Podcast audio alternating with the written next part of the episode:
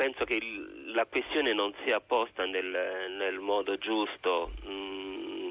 dopo quasi 60 anni eh, di questi progetti eh, di aiuto che viene da fuori, catapultato sul continente con ingenti eh, somme di denaro, eh, alla fine davvero poco, poco è stato fatto e i paesi africani, alcuni paesi africani non solo non sono andati avanti ma sono andati indietro rispetto al miglioramento delle condizioni della vita delle popolazioni perché poi l'economia serve a questo prevalentemente, ad innalzare il livello di vita delle popolazioni e assicurare i bisogni primari che sono anche eh, diritti fondamentali, bisogni primari che sono eh, il cibo, l'acqua potabile, eh, l'accesso eh, all'acqua, l'alfabetizzazione di base, cioè tutte quelle condizioni che permettono la valorizzazione della risorsa umana e che sono anche una precondizione per eh, lo sviluppo economico. Modelli sbagliati da parte di chi veniva da fuori, eh, pigrizia eh, intellettuale da parte degli africani che hanno accettato questi modelli senza tradurli eh, nelle dinamiche locali, senza coinvolgere le popolazioni. Quindi non credo che oggi si possa ancora pensare che qualcuno possa sviluppare qualcun altro mm. e in questo caso che l'Europa possa sviluppare eh, l'Africa. Penso che sono gli africani, a mio avviso, eh, che dovrebbero finalmente, dopo 60 anni quasi di indipendenza, fare in modo da compiere questa rivoluzione che è culturale prima ancora che economica, ossia pensare lo sviluppo come qualcosa di endogeno, come qualcosa che parte proprio dai territori e dalle comunità. Vorrei fare quindi questa distinzione tra crescita economica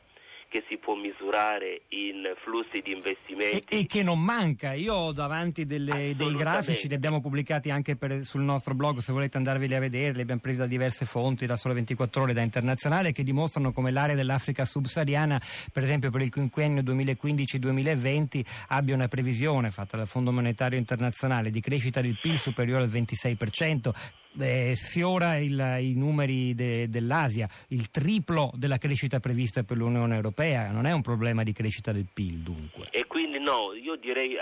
facciamo questa differenza tra crescita del PIL e sviluppo locale, che sono a mio avviso due cose completamente diverse. L'uno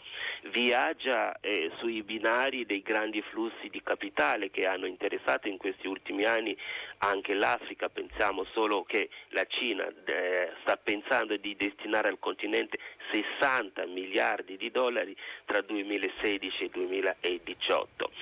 Però tutto questo poi ha poco a che fare con lo sviluppo locale, ossia come tutti questi flussi eh, di investimenti eh, finanziari vanno poi ad incidere sulla eh, creazione eh, dei posti di lavoro, sul miglioramento, come dicevamo, delle condizioni di vita in termini di bisogni essenziali della popolazione e di formazione della risorsa, della risorsa locale. Quindi c'è un cambio di mentalità e questo cambio di mentalità secondo me può avvenire solo se nasce, riesce a nascere un'imprenditoria eh, locale eh, eh, africana, che ci siano degli investimenti eh, intra-africani, per cui non si dipende solo dalla congiuntura di finanziamenti, per cui se la Cina a un certo punto decide di abbassare il suo flusso di investimento sul continente,